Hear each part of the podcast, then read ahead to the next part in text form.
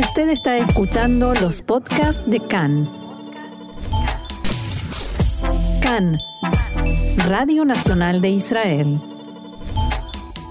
Hoy miércoles 19 de octubre, 24 del mes de Tishrei, estos son nuestros titulares.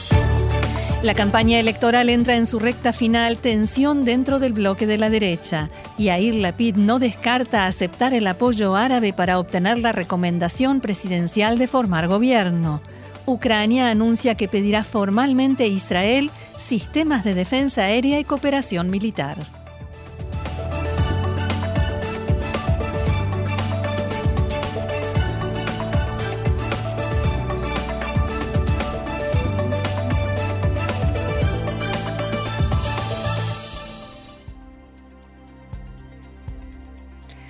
Vamos entonces al desarrollo de la información. El ministro de Relaciones Exteriores de Ucrania, Dmitro Kuleva, declaró en una rueda de prensa en Kiev que su país dirigirá un pedido formal a Israel para que le provea con urgencia sistemas de defensa aérea y coopere con el ejército ucraniano en el área debido a los masivos ataques con misiles y drones suicidas de las fuerzas rusas. Fuentes involucradas en el asunto dijeron a Khan que el pedido de Ucrania a Israel se hará próximamente, es posible que hoy mismo. Al mismo tiempo, las fuentes dijeron que se están haciendo esfuerzos para coordinar una conversación telefónica entre el ministro ucraniano Kuleva y el primer ministro y ministro de Relaciones Exteriores de Israel, Yair Lapid. El presidente de Ucrania, Volodymyr Zelensky, declaró en las últimas horas que la dependencia rusa de los aviones no tripulados de Irán refleja el quiebre militar y nacional de Moscú. El diario norteamericano The New York Times informa hoy que Irán envió expertos para ayudar a las fuerzas rusas a resolver problemas que se les presentaron con la activación y manejo de los drones de fabricación iraní. Esta noche el Consejo de Seguridad de la ONU llevará a cabo un debate a puertas cerradas sobre la transferencia de armamento de Irán a Rusia. En tanto, aquí en Israel, el ministro de Defensa Benny Gantz dijo en diálogo con Khan que la política de Israel respecto de Ucrania es clara. Estamos del lado de Occidente. Abro comillas, hemos brindado ayuda humanitaria y atendemos a refugiados y heridos. Por motivos comprensibles, no hemos querido involucrarnos en cuestiones relacionadas con armamento, dijo Gantz, y agregó que una vez por semana o cada dos semanas, él mismo verifica qué más se puede hacer para ayudar a Ucrania en todo lo posible. Y en Moscú, el un tribunal donde se trata, en una audiencia donde se estaba tratando el tema de la reducción o la posible prohibición de la actividad de la Sohnut, la agencia judía para Israel, fue interrumpida esa audiencia. El hecho ocurrió cuando en plena sesión se recibió una alerta de bomba en el tribunal y la guardia del lugar evacuó la sala. El lugar fue revisado y no se encontraron explosivos. Poco tiempo después se reanudó la sesión y el tribunal decidió que continuará tratando el tema dentro de dos meses. La agencia de noticias TASS informó que este mediodía fueron evacuados ocho juzgados en la ciudad de Moscú debido a alertas de bombas y solo el tribunal en, que, en el cual se dirime la cuestión de la agencia judía reanudó la audiencia. En tanto, el titular de la oposición, Benjamin Netanyahu, elogió la política israelí respecto de la guerra en Ucrania y la calificó de prudente. Entrevistado para el programa matinal del canal de televisión norteamericano MSNBC, se le preguntó si Israel debe tomar una actitud más activa, a lo cual Netanyahu respondió que Israel recibe un alto número de refugiados ucranianos, judíos y no judíos, y brinda amplia ayuda humanitaria. Preguntado acerca de la ayuda militar, el ex primer ministro de Israel dijo que más de una vez sucede que armas que entregamos a un campo de batalla llegan a manos iraníes y se usan contra nosotros en otro campo de batalla. Palabras de Benjamin Netanyahu. Y hablemos de política, ya que mencionábamos al líder de la oposición. El último sondeo de intención de voto de Khan muestra que el Likud se ha debilitado, pero que el bloque de la derecha todavía cuenta con 60 diputados. De la encuesta llevada a cabo por el Instituto Cantar, surge que si las elecciones tuvieran lugar hoy, el Likud obtendría 31 escaños, el número más bajo obtenido por ese partido en todas las encuestas de Cannes para esta vuelta electoral. Y Eshatid de Yair Lapid, en cambio, se fortalece y obtiene 25 escaños. Atzionut Adatit de Ben Smotrich también aumenta su fuerza y recibe 14 mandatos en el Parlamento. A Mahanea Mamlahti de Benny Gantz, en cambio, continúa debilitándose y desciende a 11 diputados. Los partidos ultraortodoxos y Aduta Torah y Shas obtendrían 7 y 8 escaños respectivamente e Israel Beiteinu de Avigdor Lieberman 7. Abodá obtiene 5 mandatos y Meretz desciende a 4. También Ram y Hadash Tal obtienen 4 escaños cada uno. Los partidos Balad y Abait Ayehudi, liderado por Ayelet Shaked, siguen sin pasar el umbral electoral mínimo. El primer ministro Yair Lapid no descarta la posibilidad de contar con el apoyo de la bancada árabe de Hadash Ta'al luego de las elecciones. Entrevistado por un sitio web en árabe, un sitio web árabe israelí, Fant, Lapid dijo que durante todos sus años en la política trabajó muy bien con Hadash y con Tal y que todos los gobiernos, incluidos los de Netanyahu, también lo hicieron. No obstante, subrayó que Hadash y Tal no formarán parte del gobierno. Ellos no quieren y yo tampoco, dijo Lapid. Se le preguntó si tiene intenciones de reanudar las negociaciones con los palestinos y respondió que no tiene problema en hablar con ellos. No me retiraré un solo milímetro de aquellas cosas que son críticas, a mi entender, para el Estado de, Israel, dijo Lapid. Otro asunto también político, aunque político judicial, el ministro de Justicia, Guidon Saar, descartó de modo absoluto la intención del líder de Accionuta Datit, Bezalel Smotrich, de anular los delitos de fraude y abuso de confianza por parte de gobernantes y funcionarios públicos. Saar dijo que no se trata de un programa jurídico, sino de un plan para crear un paraíso para la corrupción de gobierno, puesto que incluye dos apartados adicionales, la instauración de la ley francesa, que brindaría al primer ministro en ejercicio inmunidad mientras esté en funciones, y la, la enmienda a la ley de inmunidad para diputados. Abro comillas, no es un programa que sirva al bienestar de los ciudadanos de Israel, sino al de unos pocos que incumplen su función pública. No lo permitiremos escribió el ministro de Justicia en su cuenta de Twitter.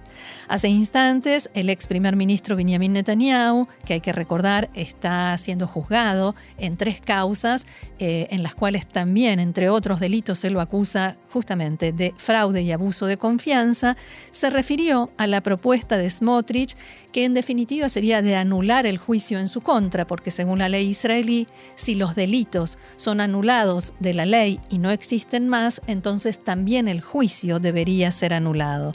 Al respecto, Netanyahu dijo, abro comillas, muchas veces me topo con amigos que quieren ayudarme más de lo que necesito.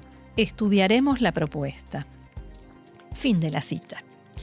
En tanto, el enfrentamiento público que se produjo entre Benjamin Netanyahu e Itamar Ben-Gvir está al borde de su resolución y de la vuelta a la cooperación entre ambos luego del incidente de la foto en el escenario del acto en Kfar, en cuando Netanyahu se negó a estar al mismo tiempo en el escenario con Ben-Gvir para que no aparezcan fotos mostrándolos juntos.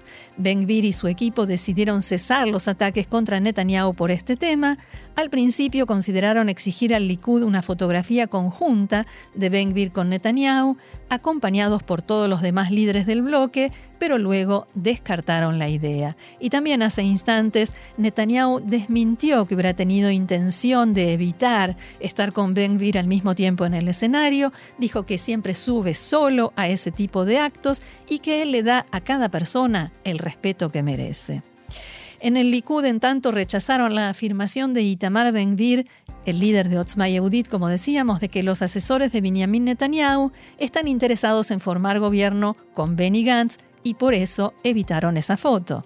El diputado Yoav Kish dijo en diálogo con Khan que todo aquel que es relevante en el Likud afirma claramente, hemos hecho todo en favor de un gobierno de derecha de 61 a 63 escaños.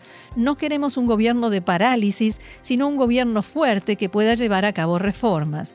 Kish reiteró que la reforma al sistema judicial que propuso el Partido Sionismo Religioso no tendrá influencia alguna en el juicio a Netanyahu, lo cual no es cierto por lo que yo recién explicaba, lo indica la ley. Cambiamos de tema. La Vicecomisión de Relaciones Exteriores y Seguridad de la Knesset recibirá hoy un informe completo y detallado sobre el acuerdo de demarcación de la frontera marítima con el Líbano. El titular de la oposición, Benjamin Netanyahu, que se opone a la firma del acuerdo, fue invitado a participar en la reunión, pero todavía no confirmó que vaya a estar presente. Khan pudo saber que el mensaje que el gobierno expresará ante los miembros de la Knesset convocados es que resulta de máxima importancia y urgencia aprobar este acuerdo en este momento a pesar de las elecciones. Y una delegación de Hamas viaja hoy a Siria, encabezada por el jefe de la organización en Gaza, Jalil al-Haya. Se trata de la primera visita de funcionarios de alto rango desde que se interrumpieron los contactos y la relación entre las dos partes cuando estalló en Siria la guerra civil en 2011. Los líderes de Hamas respaldaron públicamente el levantamiento popular de 2011 contra el gobierno de Assad y abandonaron su sede en Siria en Damasco en 2012, una medida que enfureció a su, aliado común, Irán. Tiempo después, las relaciones de Hamas con Irán se restauraron y los funcionarios de Hamas elogiaron en varias ocasiones a la República Islámica por ayudarlos a construir su arsenal en Gaza de cohetes de mayor alcance que han utilizado contra Israel. Normalizar los lazos con el gobierno de Bashar al-Assad es algo que podría ayudar a que jamás vuelva a ser incluido en el llamado eje de resistencia contra Israel, en el cual también están Irán y Hezbollah en el Líbano. A propósito de Hamas, Hamas anunció que Arabia Saudita liberó de la cárcel al ex representante de la organización en el reino, Muhammad al-Hudari. Al-Hudari fue arrestado hace tres años junto con decenas de hombres de Hamas y fue condenado a 15 años de prisión. Este mediodía partió desde el reino saudita hacia Jordania. Los dirigentes de Hamas invirtieron grandes esfuerzos para convencer a las autoridades saudíes para que liberasen a al-Hudari. Y seguimos con Hamas. Los medios de comunicación en Malasia informan que el miembro de Hamas secuestrado supuestamente por el Mossad y liberado luego es Omar Abalbisi. De la investigación efectuada por Khan surge que se trata de un palestino de 31 años de edad, oriundo de la Franja de Gaza. Estudió ciencias de la computación en la Universidad Islámica en Gaza y emigró hace algunos años a Turquía. Luego se mudó a Malasia y vivía en la capital, Kuala Lumpur. Tal como informábamos ayer, la cadena de televisión Al Jazeera afirmó que el Mossad habría utilizado colaboradores locales e interrogó al secuestrado por videoconferencia desde Tel Aviv. Agentes de, de inteligencia malasios lograron localizar al secuestrado en el lapso de un día, lo liberaron y arrestaron a los colaboradores de Israel. Seguimos con la información. Argentina solicitó acatar la extradición del funcionario iraní Mohsen Rezaei, sospechoso de haber estado involucrado en el atentado contra la sede de la AMIA la comunidad judía de Buenos Aires el 18 de julio de 1994, un atentado en el que resultaron muertas 85 personas. El juez federal Daniel Rafeca solicitó la detención de Rezaí, quien en la actualidad es vicepresidente de Asuntos Económicos de Irán y se encuentra en Qatar para que pueda ser juzgado en Argentina. Cabe señalar que Argentina no tiene tratado de extradición con ese país. Según informó la prensa local, Rafecas firmó la resolución solución que cursó a la Cancillería para, abro comillas, encomendarle por la vía que corresponda, tenga a bien solicitar a las autoridades competentes del Estado de Qatar la detención preventiva con fines de extradición de Mohsen Rezaí. Rezaí se encuentra imputado por la comisión de los delitos de homicidio calificado doblemente agravado por haber sido cometido por odio racial o religioso y por un medio idóneo para causar un peligro común en perjuicio de 85 víctimas, se detalla en el documento. El ciudadano iraní tiene pedido de captura internacional vigente desde 2006 para ser sometido a declaración indagatoria como supuesto autor intelectual en la causa por el atentado.